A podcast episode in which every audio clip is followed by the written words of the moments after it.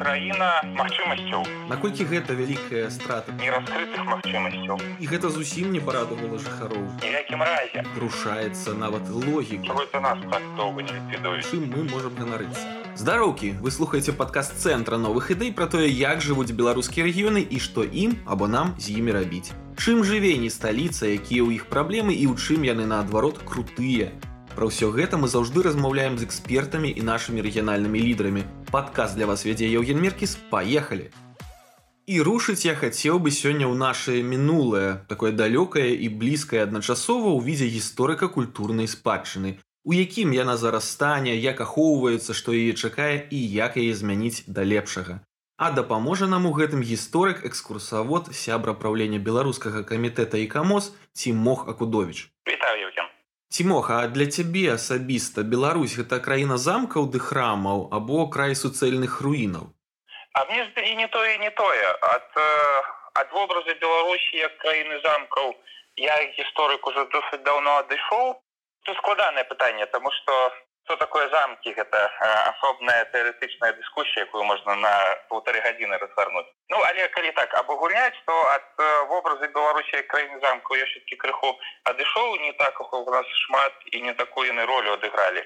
Ось але і руіну я ў беларусі ўжо слухайте не так шмат нас тых руінаў засталося я то пачаў там экскурсаводам студэнтам ездзіць яшчэ там 20 год назад по беларусі вот тады было руінаў. А зараз э, уже столькі всего адрэстаўравана адноўлена что тут хутчэй праблема что у этом сэнсе Беларусь становится краінай скажем так таких цацачных замкаў так і цацачных храмаў что аднаўляецца все вельмі так. Часам залішне прыгожанька і не до конца зразумела для чаго мне падаецца у сэнсе спадчыны Беларусь это краіна магчымасцяў нераскрытых магчымасцяў бо мы яшчэ не до конца разобраліся что з ёй рабіць і як. Таму я вот хутчэй на Беларусь гэтай пазіцыі гляжу на край нереалізаваных магчымасцяў вось так вось Вось літаральна на мінулым тыдні стала вядома, што той самы ікамоз, а менавіта беларускі камітэт міжнароднай рады па помніках і гістарычных мясцінах ліквідуюць. Наколькі гэта вялікая страта для нашай краіны? Да не я наадварот з аптымізмам на гэты працэс гляжу. Ну па-першае, тут столькі добрых арганізацыі ліквідавалі што аж перажываў чаго это нас так доўга не ліквідуюць вот таму наадварот гледзячы цяперашняй сітуацыі нават э, крыху рады што мы у добрай кампаніі аказаліся. Наконт усяго астатняга э, ці будзе гэта горш для там працэса э, там рэстаўрацыі беларусі то ну не думаю. Мне здаецца на пагаршэнне рэстаўрацыйных працэсаў беларусі паўплывае ўсё разам а не там асобная ліквідацыя асобнай грамадскай арганізацыі. Восьось э, то есть тут якраз-то і камос это хутчэй арганізацыя тэарэтычная якая ну 10 распрацоўвала нейкі новыя падыходы нейкі торы выставляла таму э, гэта не тое што вот прям тут і зараз паўплывае на пагаршэнне вот якасці работы А якія тады галоўныя дасягненні можна вам прыпісаць? У нас вялікая колькасць камітэтаў існуе ў Беларусі і не ва ўсіх можна разаобрацца. Чым вы займаліся і чым можа цяперака будзеце займацца?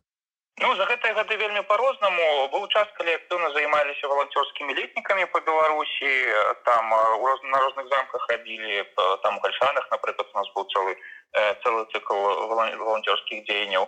Займаліся пытанням некропалю вельмі актыўна. Апошнія гады гістарычных э, спрабавалі выпрацаваць падыходы як это ж вот асобнае пытанне да? Вот стаять нас вясковыя могілкі всякие по ўсёй беларусі так? І яны нікому не патрэбныя закінутыя ну я менавіта пра старыя і вот что з імі рабіць так? Як бы аднавіць іх чысціць выглядае мало перспектыўна пакуль там самі людзі не зацікавяцца что там захоўваць так? І пытанне гэта яшчэ мацней актывізавалася калі вот у мінску на вайсковых могілках пачаліся праблемы калі там ледзьве захацелі не знесці палову тых могілак гістарычных то спрабавалі гэты клубок разблытаць. Апошнія гады вот у девятнадцатым годзе у гэтым годзе праводзім конкурс спадчына ў дзеянні вялікі конкурс які падсумоўвае все вот вынікі рэстаўрацыйных культурных сацыякультурных праектаў у сферы аховы спадчыны. І тут дарэчы момант такі здаецца атрымаецца у нас гэта зрабіць старшыня наш сцяпан столейка так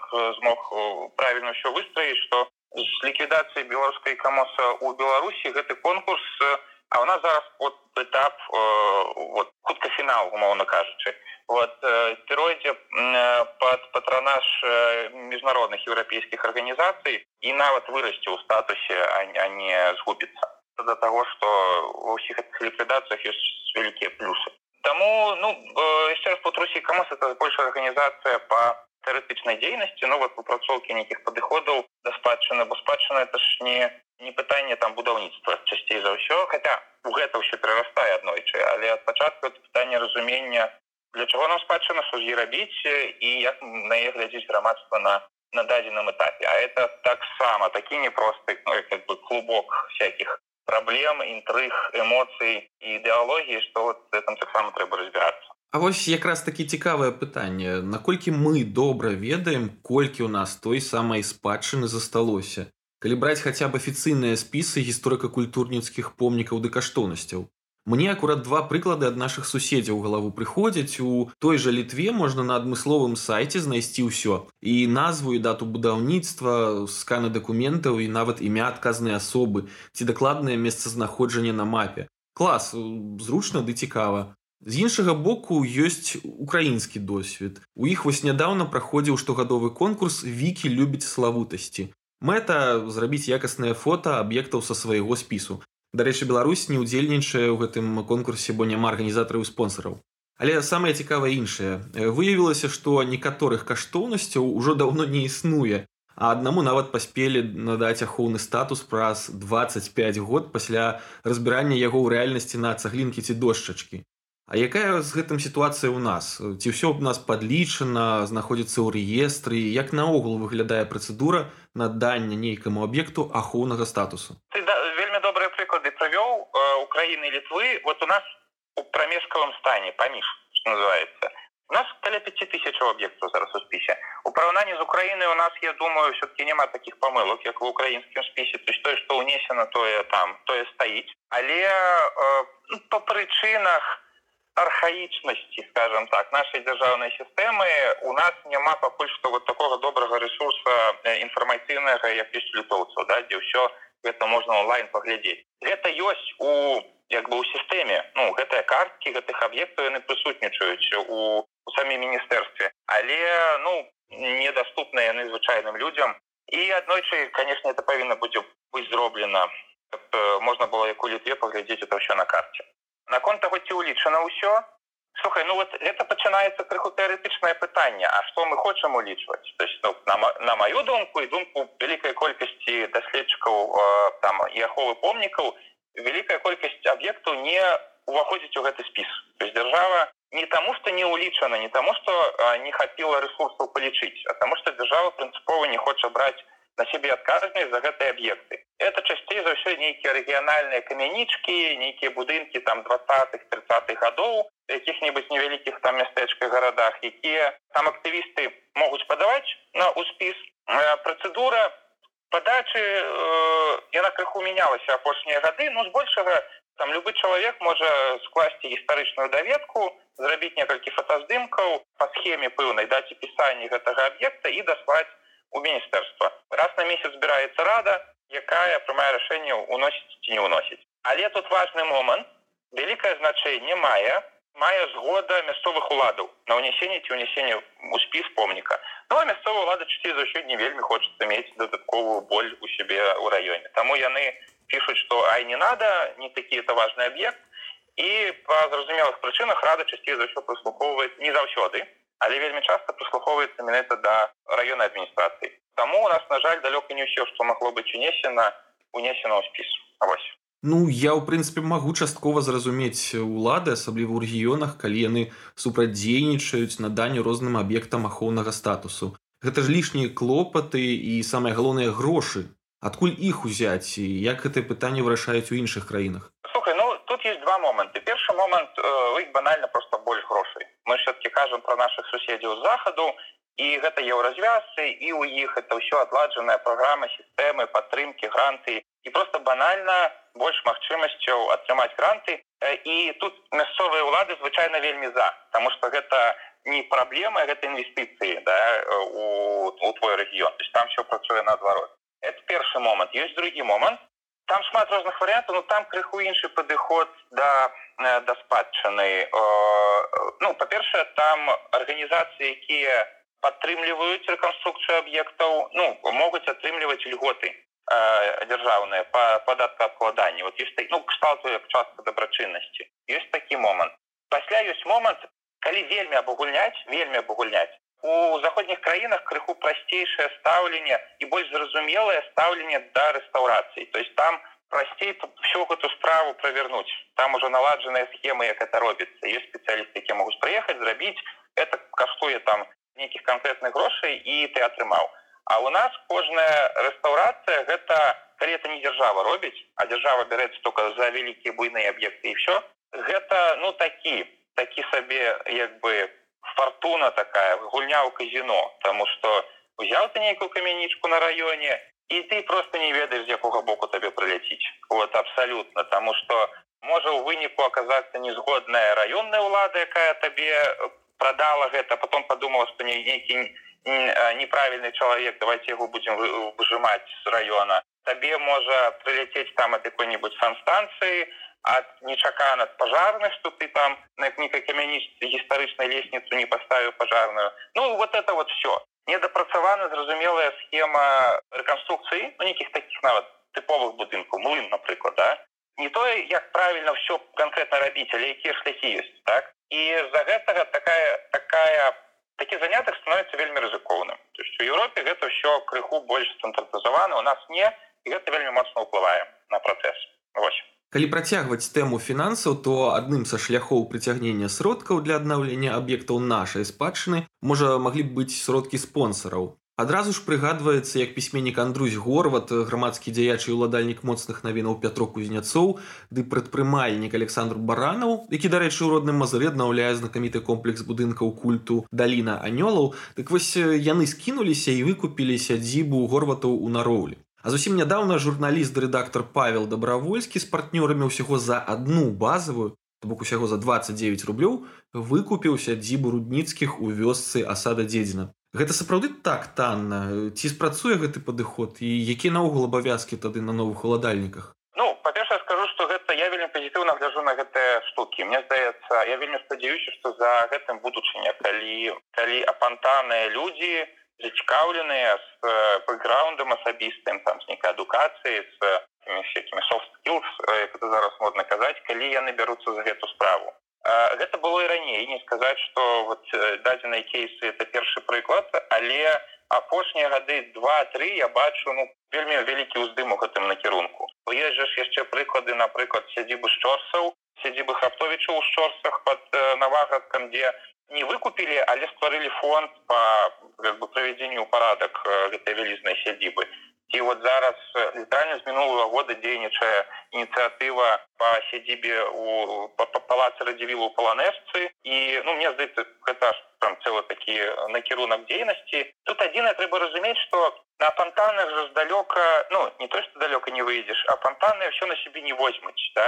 павінны быць схемы зручныя для больш простых людзей каб взять млынок і зрабіць там хостел не ведаю нешта такое. Вот гэтага у нас зусім няма катэгарычна але вельмі радуе што ёсць апантаны якія гэту сцежку прабіваюць якія на іх абавязкі яны подписываюць ахоўны ліст э, у адпаведнасці з якім павінны праводзіць рэканструкцыю рэстаўрацыю ці што яны там сабе надумалі под контролем міністэрства культуры. То есть вот яшчэ одна праблема что ну дакладней можа не міністэрства культуры мента гэтай рады якая збіраецца раз раз на месяц і спецыялістаў змен культа але вот там таксама неясна дзейны скажуць что можна адзе нельга ты заўсёды можешь потратить ситуацию калі ты придумал нешта правильное тебе скажут нет нам штосьці не падабаецца что мы не можем сказать но нам не падабаецца і все твои ідэі паляцяць э, паляцяць ну але ж э, мы ж беларусы мы умеем дамаўляцца таму я так разумею пазітыўныя кейсы справіцца там дзе у актывістаў з'явіўся контакт з мясцовай адміністрацыі з'явіўся пэўны контакт з культам і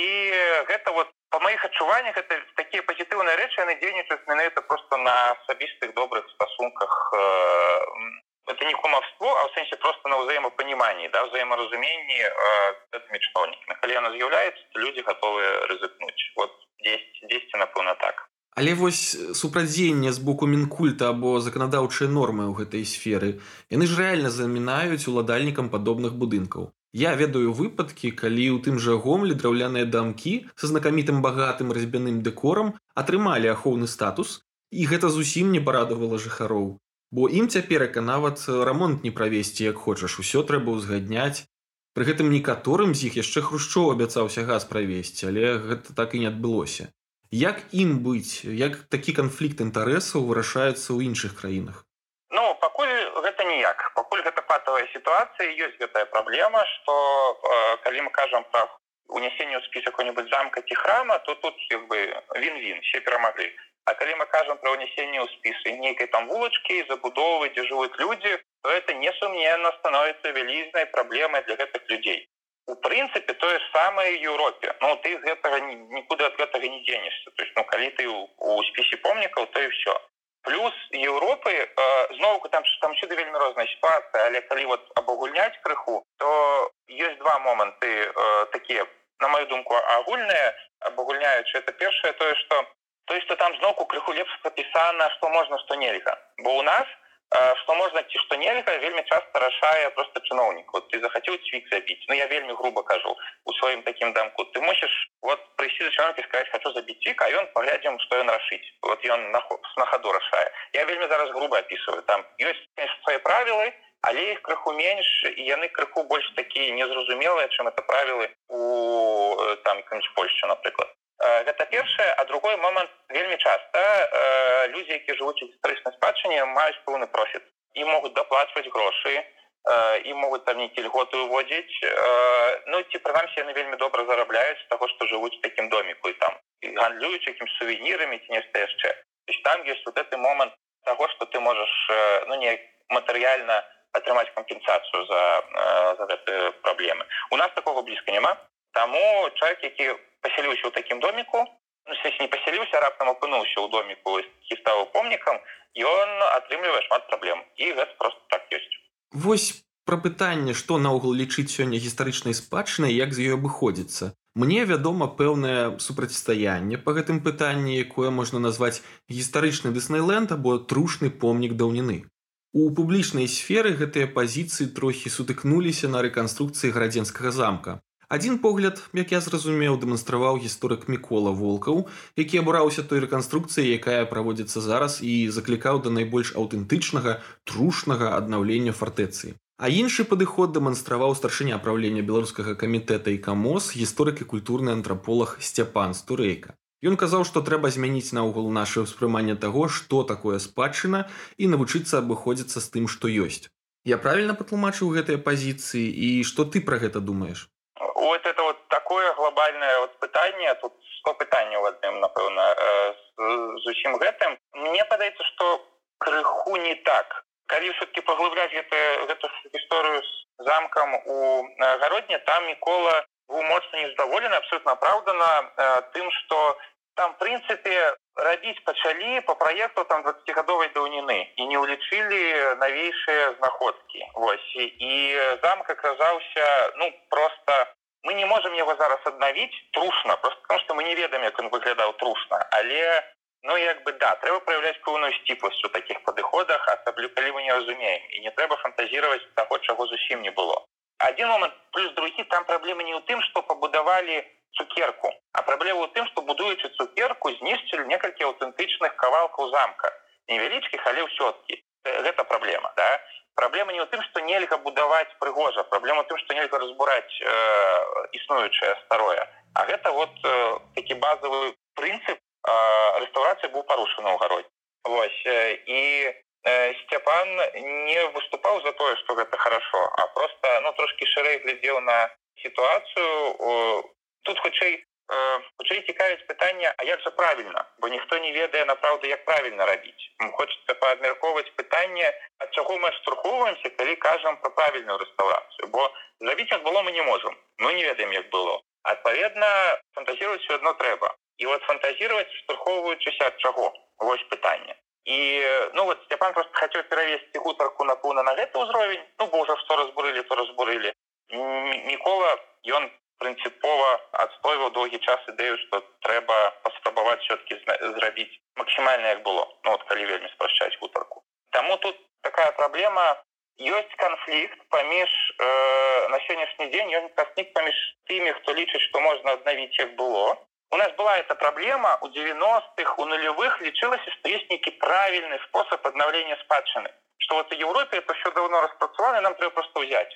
І прыедуць людзі якія вот все зробяць правильно а зараз мы разумеем ну і пэўным сэнсе можа сказать что вот можа мікола прэзентаваў гэты 10 год назад вот гэтае бачанне так таких ахоўнікаў а зараз мы разумеем і вот это тое что сцяпан справа показаць что няма ніякага правільнай рэстаўрацыі что рэстаўрацыя это заўсёды творчасць творчасць якая трымаецца на кансенсусе ў грамадстве то есть спадчына это тое что грамадства зараз хоча бачыць э, хоча атрымаць профітам ад мінулага то есть это троху больш складаная штука чым просто правильно ці неправільна і у тым же юнеско той же спіс сусветны спіс помнікаў іх там зараз вельмі моцна э, стаюць перад вельмі моцнай праблемай бо спіс здаравенны туды ўжо паўносілі все што можна. Кожная краіна хоча несці яшчэ больш і сэнс спіса крыху губляецца тому что просто не ясна что мы калі мы ўсё зараз будзем уносіць мы губляем каштоўнасць гэтага спіса і перасусветнай спадчынай стаіць просьма вот таких вот пытанняў як это выбудаваць это ад чаго страхоўваць что такое спадчына что такое помнік і вот напэўна хутчэй хутчэй так вот да то есть ёсць праблема людзей якія лічаць што можна просто по-старому что есть нейкая ідэальная схема. І это дарэчы это не не прыклад з гарадзенскім замкам там складаней да там складаней было. І ёсць людзі якія э, ну лічаць што трэба шырэй глядзець на эту ўсю э, на эту ўсю гісторыю спадзяюсь я патлумачу Дзяк за тлумачэнне я заўважыў што беларускае грамадства досыць балюча рэагуе на навіны пра рамонт абароненых законам аб'ектаў тых жа культавых будынкаў калі парушаецца нават логіка не кажучы ўжо пра закон. Калі тыя ж самыя праваслаўныя храмы упрыгоўжваюць э, налево і направа залатымі цыбулінкамі якіх на пэўных будынках наогул не было раней.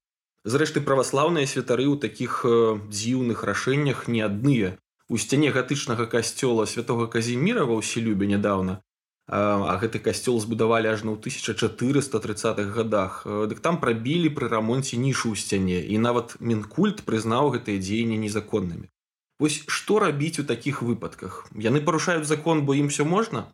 Нет відавочна яны яны парушаюць закон і у нас просто ну просто за парушэнне закона ў сферы аховы помніку у нас не караюць ось у нас няма э, апарательного органа э, у гэтай сферы что зараз можа нават і рады але заўсёды вельмі э, напружвала всіх людзей які в этой сферы працавалі тому что сфера аховы помнік прыроды напрыклад было это там при прэзідэнце это як там зялёныя да якія маглі вельмі жорстка прайсціся по любым чалавеку які там штуку лішнюю злавіў а ў сфера ахоўвання помнікаў такога і блізка не было таму святары часам дазвалялі сабе і дазваляюць такія дзеянні э, ну спасылаючыся на нейкую можа часам сваё мы не зналі ну вот у нас есть храм. Нам трэба кнагу прыгожа вот взяли і зрабілі вот э, і по факце ўжо так ёсць і і ўсё тут. І не дужа ім што зробіш Э, больше храм, ну, як бы атрымецца ягоны, так, э, такая ситуация. Но это штука, какая просто повинна поступово измениться э, с удокладнением законодательства, с большими компетенциями ахоўных органаў дзяржаўных, якія займаюцца этой праблемай. Нешта такое.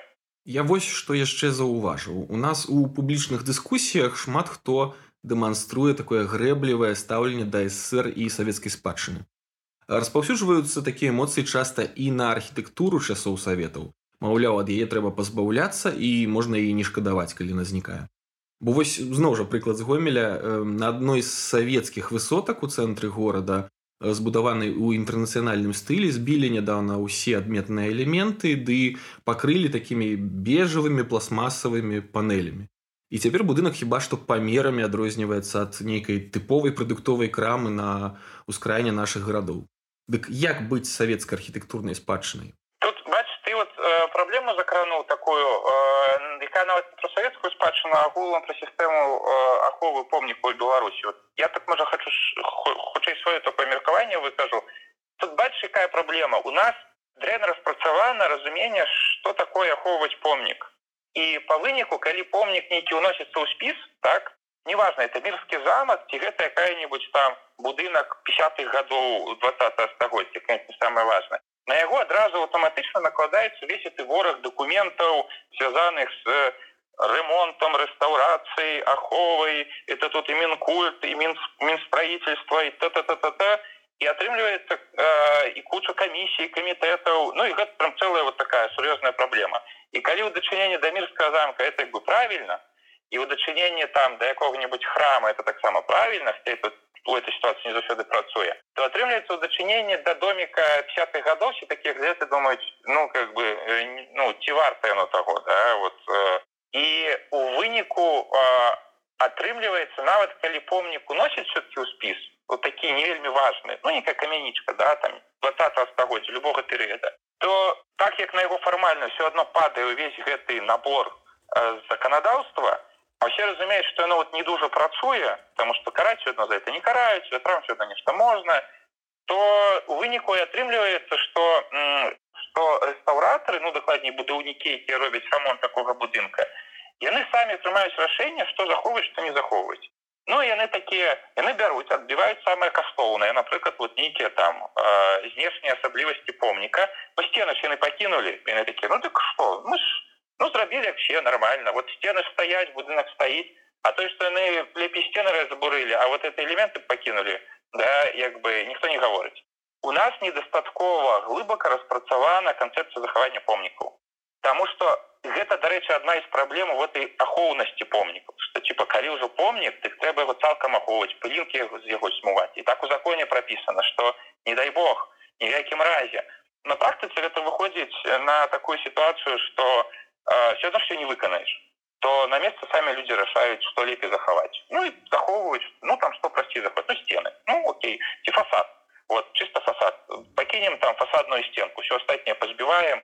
Ну вот типа захавалі вроде не экспрацавала нема разумення того что у будынку что у кожным аб'екце трэба захоўваць нейкую канкрэтную асаблівасць і адстаць ад людзей у тым там якім колерам нафарбуюць будынак ці там які карыстаюцца там тэхналогіямі не хапае такого больш далікатна падыходу да помнікаў Таму на место чалавек ведаюць что все одно ніхто ничего не скажа асабліва ну але скажуць ну скажуць скажуць нічого не зробяць ім прымаецца на место рашэння а что складанец складанне за ўсё захоўваць відавочна вот этой вот асаблівасці там орнаменты на стенах ну вот такие аднікі асаблівасці там колераў как яны пасавалі да рытміку фасада вот такія рэчы ну вот, слухайте робім робім і все. Вот таму выніку гэта гэта і разбураецца і кажучы про савецкую спадчыну яна відавочна каштоўная яе відавочна трэба захоўваць але мы не можем э, гэта ўсё спадчыну захоўваць цалкам ну вот кшталту вот есть будынак 60 гадоў і не чапайце яго мы мусім пагадзіцца што мы можемм яго інтэрпрэтаваць вышаўшы на нейкі грамадскі кансенсус што ў гэтым будынку самае важное каб яно захавалася а што не самае важное что будучы гаспадар можа крыху памяняць подстроіць под новую функцию. Вось напэўна напэўна так. Просто асаблівасць гэтага кейса гэта савецкі нежылы гмах так званы дом сувязі пачатку 80-х гадоў. Ён не меў ахоўнага статусу. Что ў таких выпадках рабіць? Э, ну тут тут такая ситуация что все-таки дамы ну там объекты менш за 50 гадоў э, нават будуць уносіцца ў спіс э, апроч іх супермастацкай вартасці но гэта пытанне яшчэ раз зараз нам вельмі усім важно зразумець прям важно зразумець что спадчына э, гэта пытанне кансенсус у грамадстве то есть калі шмат людзей запатрабуюць там захавання таких высотак нават не 50 гадоў захавання ландшафту вакол іх там захаванне нейкае ну вот саміх гэтых будынкаў то э, прям вельмі шмат людзей заклапоціцца этой праблемы то яно захаваецца так ці на ну ёсць шанец скажем так. Не, не чапаючы вот тое што мы 21 годзе а так больш агулам беручы ёсць шанец што яно захаваецца калі грамадства это не дуже цікава то не захаваецца і яно прынпе ўсюды так працуе то есть э, мы не можем у спадчыне збегчы ад э, сітуацыі грамадскага ціску няма такога і в Европе ну і такога няма на самой справе там куча праблемы Еўропе з помнікамі няма такого что вот у законе что-то пропісана про спадчыну і яно само по сабе працуе все одно постоянно узнікаюць канфлікты разумення того что там трэба захоўваць что не трэба захоўваць і гэта рашаецца ў выглядзе ну вот як з гарадзенскім замкам вялікіх халівараў канфліктаў дыскусій спрэчак нейкіх судовых паседжанняў але вот гэта па выніку ёсць нейкі грамадскі кансенсус. З часам вельмі не сімпатычны кшталт як у гарадзенскім замку. Вось яно так так працуе. А вось рэформы якія з іх даўно наспелі ў сферы аховы нашай спадчыны і што б ты зрабіў калі быў міністрам? Ой у мне такія радыкальныя думкі што я боюсь іх э, э, выказваць ну, просто напэўна не змагу ўсё все сваё бачанне э, патлумачыць але у нас есть э, просьма тэхнічных момантаў кшталту того что нормально у законодаўстве не припісана что такое рэстаўрацыя да вот э, просто э, просто гэты момант э, трэба было падакладняць вот э, у закон у кодексе об культуры у нас есть новый кодекс об культуры э, нормально не прописано что значит уносить у спис э, помников объекты в сенсе не, не прописаны критерий что и что варто уносить что не варто уносить все вельмі агульно все вельмі агульно тому там работы такой тэхнічнай дробной там на пару год все это прописывать ну калі глобально глядзець так я крыху футурыстычна может быть про это еще думаю. Я конечно разделил помники на некалькі на больш важны и меньш важно это вот тое с чего вельмі боятся люди які часто займаются пытанием аховы спадчыны бо лічится что не глядзелись помники на больш важные и меньш важно что все важно это наша спадчына а я все-таки принципова по нейкіх крытэрах поделил бы помники на больш важные и меньш важные. И больш важные відавочна отдал бы под контроль сур'ёзных комиссий а нейкіе менш важные помники то максімальна б спрасціў працу на іх для прыватных інвестараў і аддаў бы іх у руки ну вот шырокай грамадскасці з мэтай паглядзець што яны з гэтага з гэтага зробіць маючы абмежаванні але ну нейкія такія дастаткова лайтовыя мне чамусьці падаецца што спадчына гэта вельмі класная класная зона для праяўлення творчасці актыўнасці просто трэба правильно ставить абмежаванні каб яны натхнялі на цікавую дзейнасць а не наадварот затармажвалі яе вось неяк так. Існая на сённяшні момант сітуацыі не заўжды радуе дык ці ёсць хоць нейкі пазітыў чым мы можам ганарыцца ну не чаму слухай на самой справе пазітыўнага адбывалася у нас шмат там яшчэ 70 гадоў 20 стагоддзя вось мы нядаўна з камосам рабілі такі цыкл онлайн сустрэч з рэстаўратарамі старэйшае пакалення і на самой справе там 80-х у нас быў вялізны бум у беларусі рэстаўрацыйнай справы і вельмі на добрым узроўню все это працавала і шмат такія рэчы якія там у менску зараз падаюцца банальнасцямі яны там шталту там петрапаўскай царквы вот е цяперашняго выгляда фронтонам над касцёлам святого иосифа шмат ну такія рэчы якія ствараюць вобраз горада і ўсім гараджанам падаюцца натуральнымі вот 80 паўсталі у 90-х было цяжэй значна але в прынпе з нулявых гадоў ну калі раздзяляць вот сферу дзяржаўную грамадскую то у кожнай былі свае поспехи.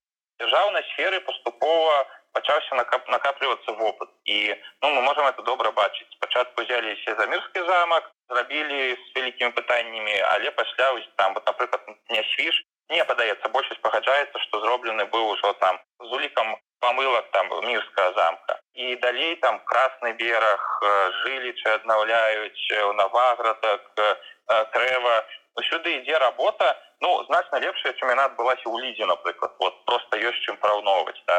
ёсць бачны гэты рост. І прыклад гародні тут хутчэй у тым что негатыўны прыклад что ну там сышліся фактары скажем того что ўзялі вельмі старую канцэпцыю і максімальна нейкую неправільную вот бо яна прыгоженькая просто была вот и все а так вообще астатнія кейсы у нас показывают что ну як бы расце узровень рэстаўрацыі вельмі паступова але але расце і аб'екты открываюць як экскурсавод ужо часам цяжка знайсці як бы магчымасць нейкую руіну павесці людзей сюды ўжо нешта адноўлена ці аднаўляецца это з пазіцыі дзяржавы з пазіцыі грамадства таксама ну па-першае ёсць агульнае разуменне что все меняется. Няма такого зацятага стаўлення да ахову помніку як было раней все разумеюць что можа прысутнічаць творчасцю на таких помніках это важно.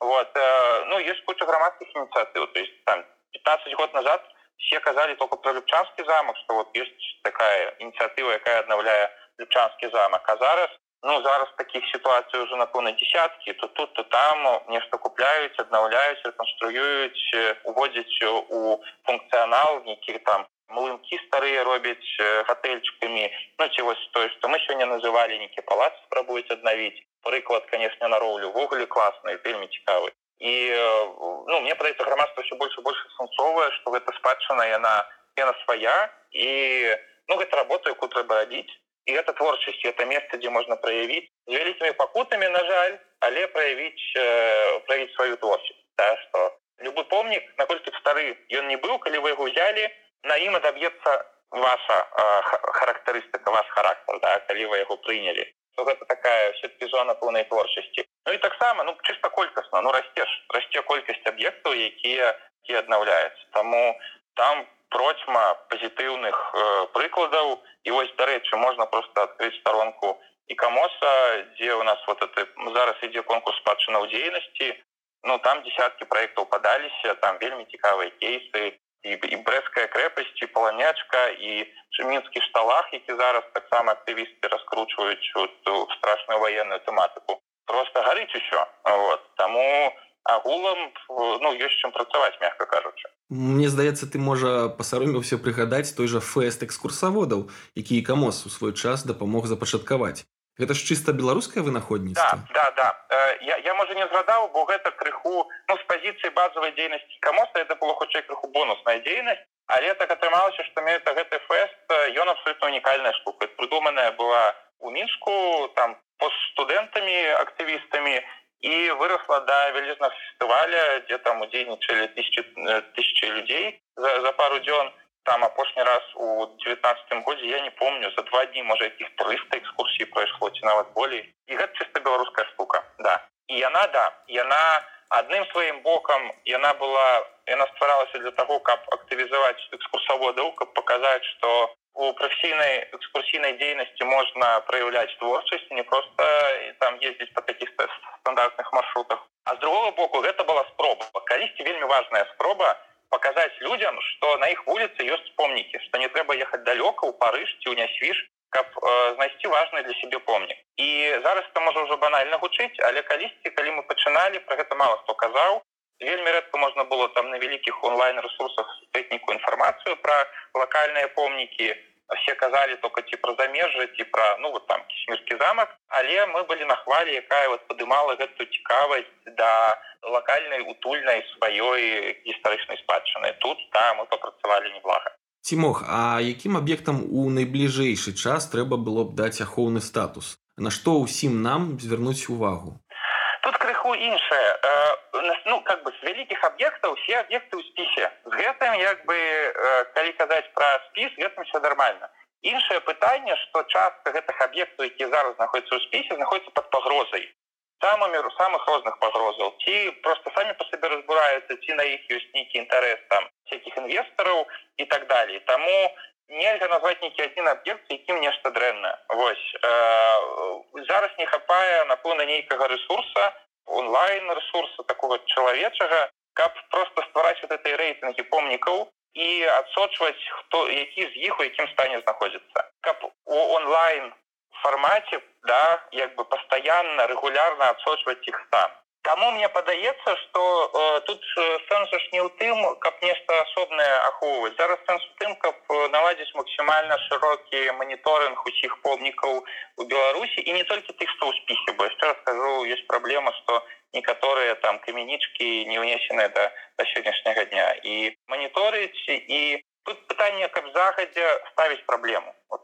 одна з праблем якая не дазваляла нам часам ахоўваць аб'екты іх захоўваць тое что ну як бы мы прачынались то калі пачалі там разбураць да а не загадзя вот не хапае сістэмнай работы ў сэнсе моніторинга помнікаў по ўсёй па ўсёй беларусі напэўна вот зараз это такая одна з важнейшых праблем апошняе пытанне табе яшчэ. Куды б ты сам параіў беларусам з'ездзіць на што паглядзець? Можа нешта не папсовае ой не ну слухай это ж як бы іх жа шмат іх жа шмат зараз згубілася это сэнс слова папсовы крыху мне падаецца бо я просто гляжу ў нстаграме такую колькасць блогераў якія вот вандруюць по беларусі ну з розным акопам аўдыторыі але у тым ліку досыць вялікай что мне падаецца что ўжо вот няма ну яшчэ гадоў 10 назад я б сказал что ребята вам это что вам это мірскі замок ну гервяты съездить але зараз гервяты это ўжо там больш папсовае место ты уже думаешь, ребят, может, не свиж ездить, нормально походите там, поглядите этой коллекции здоровенные, не свижские,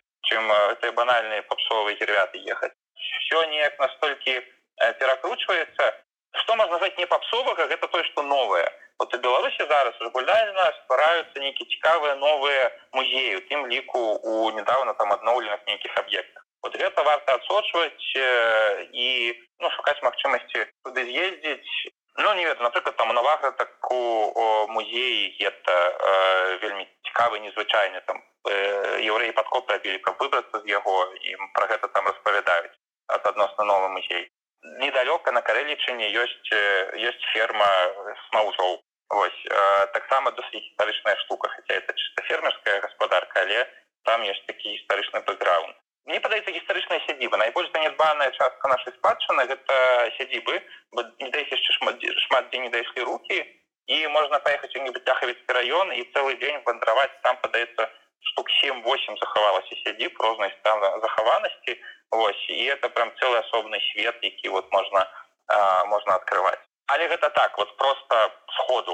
Бо мне падаецца Беларусь зараз вельмі цікавая для вандровак бо экасцежкі открываются храмы аднаўляются новые музейчики ствараются і я ўжо па шчырасці вот хоть займаюсь гэтым прафесійна ужо нават всяго не ведаю дакладна там у брэскай крэпасці раз на год новы музей открывает яшчэ все все не наведаў то просто трэба зараз дзякуй богу хапае ресурсаў якія гэта спецыяльна шукаюць вот, то трэба просто глядзець і катацца вот для вікендаў самое сама тока куды-нибудь ездзіць застаецца сапраўды ездзіць болей па родным краі открываць для сябе новае і спадзявацца што ў пытанне зберажэння свайго мінулага і спадчыны беларусы будуць прыкладам для іншых народаў Вось такім выйшаў наш чарговы выпуск подкаста.